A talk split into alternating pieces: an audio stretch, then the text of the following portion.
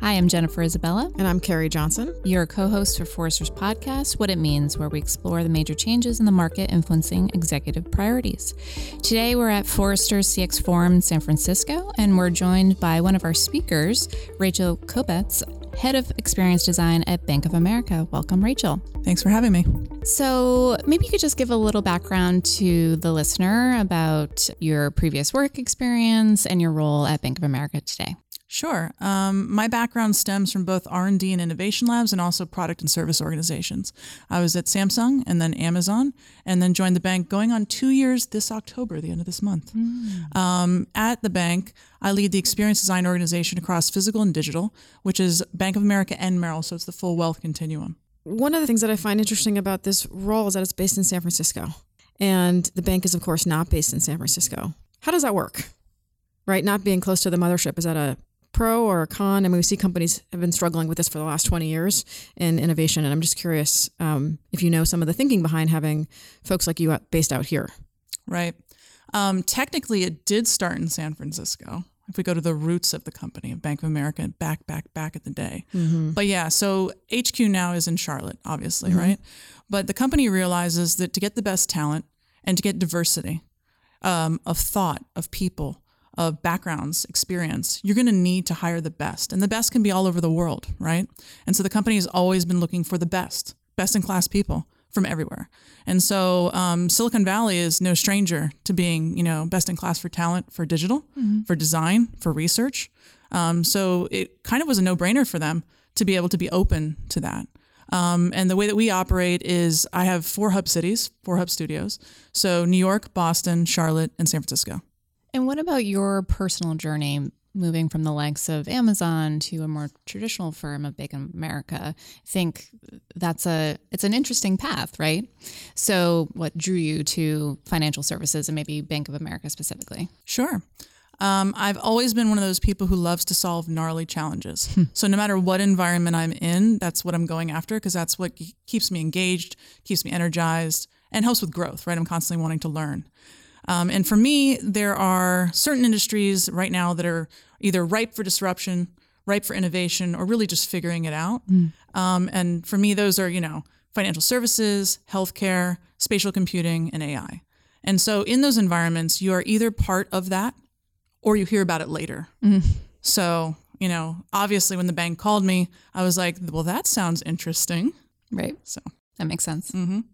And so, thinking about innovation and human centric design, how are you? How are you seeing those two things come together and play out today, just broadly in the market? Yeah, I definitely think that um, HCD methodology is, you know, intrinsic to innovation. I spoke a little bit about this earlier today. Mm-hmm. Um, I think you cannot have true innovation without it because you're leaving out, if you think of all the three lenses, uh, business, tech, and people, or you know the human aspect, you're leaving it out if right. you don't have human-centered design. So I'm a big proponent of bringing that to the center of everything that we do, mm-hmm. um, and I'm also evangelizing that to everyone else to not just be tech-led, but to actually understand the people that you're creating something for, and really understanding what they need, what they want, what their desires are, um, even the things they don't tell you, mm. Um, so that you can actually innovate on their behalf.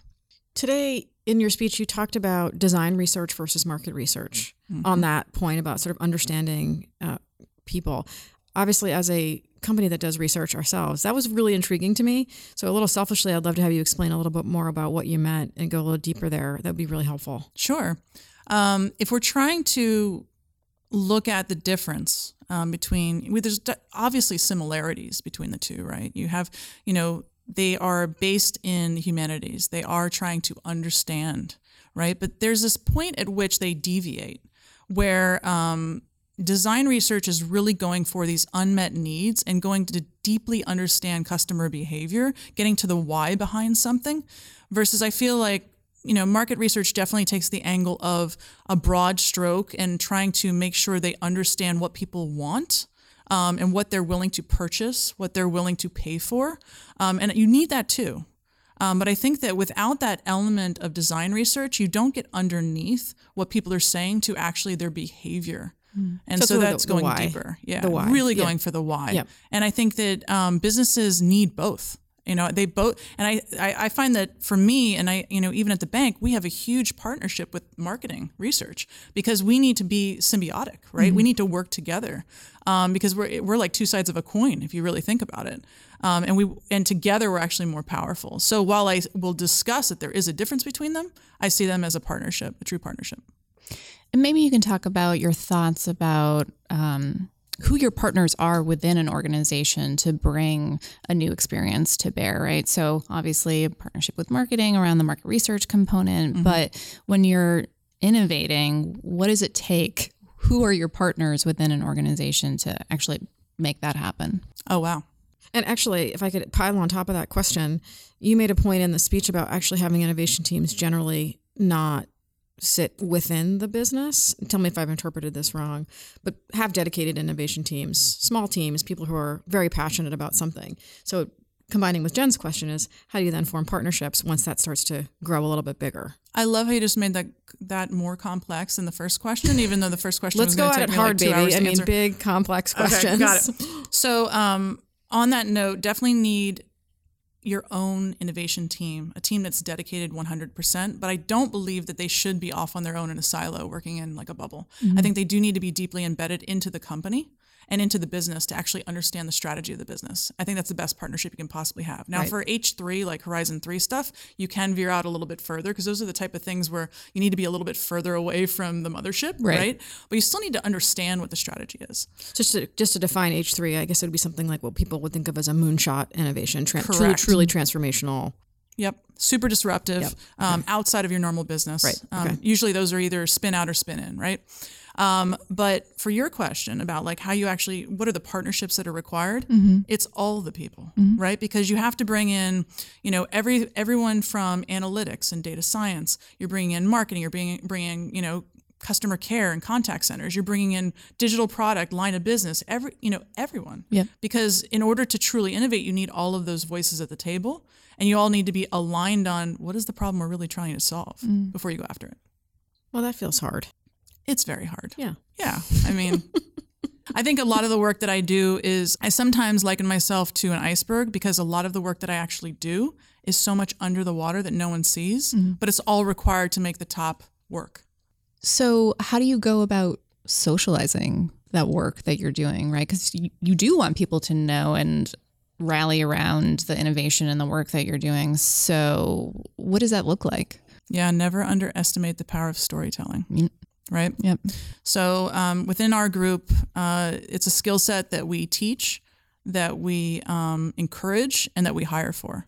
Uh, we want people that are good uh, storytellers that can that can definitely um, help people understand a narrative, rally them around a vision, get them excited about it, but showcase the rigor and depth of thought behind it as well. Um, but stories become personal; they become emotive, and that gets people energized. Um, so that's one of the ways. That's one of the tools that we use is storytelling and narrative. Um, we're definitely big proponents of any type of communication vehicle possible. Uh, we also believe in artifacts. Like there's a lot of things that you can create as an experience design organization that tell your story when you're not even there. And so, anytime we can figure out what artifacts during part of our process, uh, how do we expose um, our and, and our practice to others so that it doesn't feel like a, bra- a black box? How Right. can we bring them in? That's also another important piece. And so, you know, by including them in the process, by you know making sure we communicate out all the time, almost over communication, and then by making sure we bring through stories, um, I feel like that's the that's the way to socialize. Can you bring artifacts to life? I mean, in terms of examples and what you mean by that, things on the walls. We've taken um, the work that we do that is normally in our heads and in our computers and extrapolated that out and externalized that. So the work that we do is out on the walls, literally. And so you can walk the wall with stakeholders and partners. You can bring them into your thinking. Um, that's one way we do it. The other way is that, um, you know, in an environment where they are heavy on presentations and decks, um, we find that that's another way to tell the story when you're not there. Even you know videos with voiceovers we've even used. As far as artifacts go, even as part of your process, everything from the customer journey or the service blueprint or illustrating a really complex problem or a complex ecosystem in a simple way, and then actually pushing that out and sharing that with others simplifies something that you're a problem that you're dealing with, and they can really like come into the fold and understand the problem you're trying to solve. And probably relate to it much better than in the absence of, of that artifact, right? Yeah, and not everybody can attend every meeting, right? Mm-hmm. We're all very busy. Not everybody can keep up and try to get inbox zero. So a lot of times, if you put these hefty decks and these these hefty presentations out there, they don't get digested the way you want them to. So you have to figure out new mechanisms, new um, ways to get the story out, and new artifacts to use. Um, so that's why we we work with any material that we find is viable. Um, and sometimes it's a two minute snapshot. Sometimes it's a conversation in a hallway, literally, um, to be able to get that story out there. Um, it's just the trick is make sure you're consistent in your message. And you mentioned you have four hubs. hmm So how do you get them consistent in multiple places? So we've codified our practice. And so we have an approach that we are making sure that is pervasive throughout all of XD. We are actually in the process of going through training sessions right now where we are teaching that same practice across the board to all the studios. Once we do that, then we're actually going to teach it to our partners, starting with digital product, then line of business, and like ex- getting executives in the room and teaching them our practice. We want everyone in the entire company to understand how we work so that they can be part of it, right? Um, the other piece is from a communication standpoint, understanding what we stand for and, and what our values are, what our mission and vision is, and being rallied around that, all facing the same direction. Once we then have those talking points, we can then socialize that and always be consistent. So, in this model that you're describing, that is not a siloed model, meaning that innovation's not happening and in this other place, and you're attempting to then bring it into the mothership, right? If I'm understanding correctly. Are you then sort of um, able to have your partners take hold, take this on, and and accepting the innovations or new ways of working or new ways of delivering experiences far better than if it was like this siloed thing and then you're trying to bring it into the mothership. Does that question make sense? It does. Um, it's most definitely embedded into the fabric of the organization. Yeah, and so when we are, you know, even thinking about like the front end of the funnel, when we're thinking about like generating new ideas, you know, digital strategy team is sitting with XD. We're sitting with our technologists. We're sitting with line of business. We're understanding the business needs and understanding what their opportunity areas are. So they're all involved in this Yep. process from day one. Uh, legal risk and compliance are involved in our process even because we need to understand where the rails are, Sure. right? So it's not down the road we're figuring these things out. Yep. Yeah. And you know, we have this concept like privacy by design or security by design, but that sounds like, you know, as long as they're up there at the front end of the the process, you're not dealing with uh, an oopsie moment at the the back end of the process, right? Agreed. And I think it also, um, as designers, it's the right conversation to have at the very beginning. I think it's the right conversation, right questions to be asking at the very beginning, um, instead of down the road where it feels like an edge case because it's not truly an edge case. Right. What are the challenges though that like that you're dealing with day to day? Uh, It's a broad question, but I think it's important to surface like obviously there are a lot of pros in this model, but what are some of the roadblocks of operating in this model? Besides of my heavy dose of impatience at all, you know, um, I always like to go much faster. Um, but I think it's interesting. Like sometimes I find that the things you thought were going to be super fast take forever. And the things that you thought were going to be an uphill battle and you were going to be pushing that boulder up the hill happen like overnight. And when that happens, that's a delighter, right? Right. But then it's those other things where you're like, why is this taking so long, right? Those can sometimes be the things where you have to push through with that grit, right? And and uh, be more resilient. And so that's the thing I found is when you have a vision for what is essentially massive change and and you know transformation of a company because you can't have design transformation or digital transformation without having culture change right? So for me you literally are when you're changing the culture it takes time. And so you have to you know you're going to be at it for a while. And so for me that's the hardest part. The hardest part is understanding that change doesn't happen overnight um, you'll start to see the signposts though of success. Like you you start to see these things start to happen where you know you're heading the right direction and the change is manifesting in a way. And sometimes it takes a life of its own that is actually you know catches fire in a way you didn't expect which is beautiful. I think if you look at the last 10 to 15 years, there's these clear moments in financial services where, especially banking, right, where innovation happened. Um, remote deposit capture, there's been these, you know, key kind of milestones. And people are pretty far over this hump from an adoption perspective of shifting many transactions online or to mobile. I think that's fair, right? Mm-hmm. What's next? Because it does seem like right now, like our research actually shows us that a lot of the digital experiences are looking pretty similar. I'm guessing there's a lot happening under the bottom of the iceberg there that we don't see. But what are you what are you thinking about? It doesn't have to be what Bank of America is actually working on per se, but just what are you seeing when it comes to consumers uh, or customers and what they're willing to do in the future that we're not even sort of thinking about necessarily now. Oh, this is a fun one. So, from my perspective, um, right now, customer behavior it's it's evolved, right? It's evolved over the last four to five years pretty rapidly from where it was. Definitely a huge digital uptick, right? But at the same time, there still is like you know we believe in physical and digital, right? You know, we at the bank we even say high tech, high touch because we believe in the coherence. The there needs to be uh, a symbiotic relationship between those things, and they need to feel natural. Um, so we're constantly looking for ways to make it seamless, right? How do you transition from digital to physical and back again, and make it feel like you didn't hit the seams, right? Right. So that's from the perspective of like what's happening right now. Mm-hmm. I think that's a huge thing that is ripe for innovation and ripe for a, a moment where people don't have to feel like if we're thinking about liquid expectations, they don't have to feel like their expectations for financial services and, and healthcare and all these things is at a lower level than what they're experiencing in best in class across all industries, right? Well, those expectations are not lower than right? Yeah. right? So they're they're already having that expectation. But if we go like further to like where the the puck is going um, if we keep thinking that um, people are just going to come to us in general like i think just in, in financial services and other industries as a whole the future is actually we go to them right? We you know i definitely am a big proponent of embedded banking invisible banking and i think that is where the puck is going. And so there will be a day where you need to be able to um, manifest features and functionality in places that you didn't think you were going to have to because that's co- going to where the customer is. And that's embedding within their lifestyle in a way that feels seamless and invisible to them but you're actually having their back 24/7 Yeah.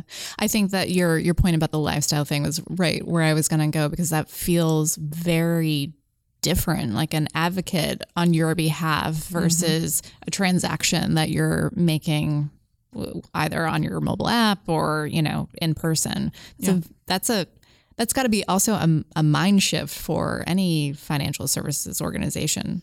Question mark? It most definitely Yeah. is. I mean, when you move away from transactions to a relationship, that's a huge shift, number one. And then when you move away from how things used to be, where it was one to many, it mm. felt like the same experience, to your point earlier about like these experiences are starting to feel the same. It's because you get to almost like this critical mass of like, this is best in class, or like what the interaction model should be like. This is what the experience should feel like, what the flow should feel like for everyone. What happens when it's not for everyone? What mm. happens when it's personalized just for you? What happens when those actionable insights are just in time, they're relevant, and they're personalized? That's the part that's like the holy grail, right? That's where it becomes it's one to one, not one to many. And that's the next stage, I think, uh, in financial services is because it moves away from just, oh, you just state the facts to actually giving me um, actionable insights in real time that are personalized to me. You actually know me. You're showing that you know me. So I imagine there's a huge utility component of that. That's and it's very useful, right? Is um, we're seeing personalization go a bit awry. Yeah. You know, like um, hey, this looks like it made sense in a in a room when people were drawing out a strategy. Yeah. And then it's just kind of creepy, or too generic feeling, or too overt feeling. But I think what you're describing is something that's more about. I hate to use the word utility. It's actually not a negative, but more as like we're providing value and and use for you in moments when you need us the most, and you actually may not have even known it, right? But we're just there. Exactly right. I can even give like an analogous experience when you're tracking your steps or using any kind of you know tracking method. Um, telling me that I walked ten thousand steps doesn't really tell me much unless I'm just like a numbers junkie, right? But if you actually are tracking my sleep and you're tracking my steps and you know that I took a flight and I'm actually in a different country, you could give me actionable insight where you're like, you know what? You in the place you just arrived at, you're like going to be totally out of whack unless you stay up until the normal time to go to sleep. Just stay up a little bit later tonight. And then tomorrow morning you're not going to have jet lag. That's an actionable insight based on the data instead of you just telling me, "Hey, you slept 8 hours, you happen to sleep 4 hours on the plane, and by the way, you walked 5,000 steps today." What do I do with that? Right. Right? There's a big difference. it's kind of the old um, data versus insight. Mhm. But then the next step is action. Yeah. Which is what you've described. Is what do I do? Yeah. And how do you invoke behavior change? How do you help people make in in the case of financial services, how do you help them make better financial decisions on a daily basis? Mm-hmm. Right? By giving them information, giving them insights, giving them actionable insights, right? So one of the things that's talked a lot about in the current sort of platform economy is we know from data that consumer interactions tend to take place on a few platforms, right? Whether that's Facebook, I mean, on your phone, or um, Amazon as an example. And it may be the case that customers don't want 10,000 relationships because they've got a bank, they've got a retailer, but they would want a few, and their bank is part of that platform. Thoughts on the strategy there versus owning the entire end to end experience? That goes back to what I was saying about embedded banking. Mm. If you get to a world where there's invisible banking, you have to be on those platforms. Right. That makes sense. That's where the customers are. Right. And if it needs to be because not, you know, different customers choose different platforms, right? And so you're not going to have one person that's like, I want all the platforms except for designers because I know that I have all of them. Right. But um, Test all the things. research. um, but you know, I think for for consumers that have made a choice in their home or in their lifestyle of like, this is the brand that I'm going with, you need to be part of that to be able to be part of their lifestyle and to be in that i- embedded in their environment. Mm-hmm. Otherwise, you're going to always be um, missing out on those interactions. Mm-hmm. And so you feel like though the bank or whomever still has that relationship with the consumer that the platform wouldn't be kind of quote unquote in the way of that of building that relationship or that loyalty or relationship equity. I think if it's done right. Mm-hmm. I think that if you have a deep relationship between you know you and your customer, Yep. I think that you can you can mitigate the problem of feeling white labeled. I don't th- I don't think you have to worry about that where you're not just a commodity. Got it. Um, I do feel like though if you don't handle that properly and you make your customers feel like a number, which is the exact opposite of what we do at the bank, um, you want to have that relationship so that when you do become embedded in their environment, they still know it's you. right. Um, and there's ways to do that. There's tricks from a design standpoint mm. of like making sure whether that's visual or audio cues or you know acting on someone's behalf, like you let them know what you're doing, why you're doing it, giving them the context. Yeah. Yeah, The transparency, I think, right, Yeah. is huge. totally. So, Rachel, on stage and in this conversation, you've talked a lot about innovation, human centered design. So, what advice do you have for your peers or professionals who are focusing on innovation today? I think that CX, SF, and events like this, that there should be more of them. I think there's not enough of this type of community um, that is out there. And so I applaud Forrester for creating events like this. Number one, um, kudos to you guys for that. Um, I would also say that um, when we are all together, we can learn from each other. And so this type of event is great for that, where you can have not just the sense of community, you can learn best practices for people from people, not just on stage, but also in breakouts. But you can also ask questions one on one, and then you make connections and create a network so that after you go home, you still have people you can talk to and ask questions of. And I've already had people come up to me, you know, whether I've worked with them in the past today, like I've seen people I've from old teams, I've Right. met new new people today while I've been here and made a bunch of different connections in the short period of time in one day. So I, I just encourage more people to um, contribute to this community because I think it's it's going to be tremendous value going into the next five years, ten years beyond. But I'm just saying, more of this, please, because not enough of it. You got it. Thanks for being here, Rachel. Thanks for having me. If you like what you heard today, subscribe to Forrester's What It Means podcast on iTunes, Google Play, and Spotify, or your favorite podcast player. To continue the conversation, follow Forrester on Twitter and LinkedIn. Thanks for listening.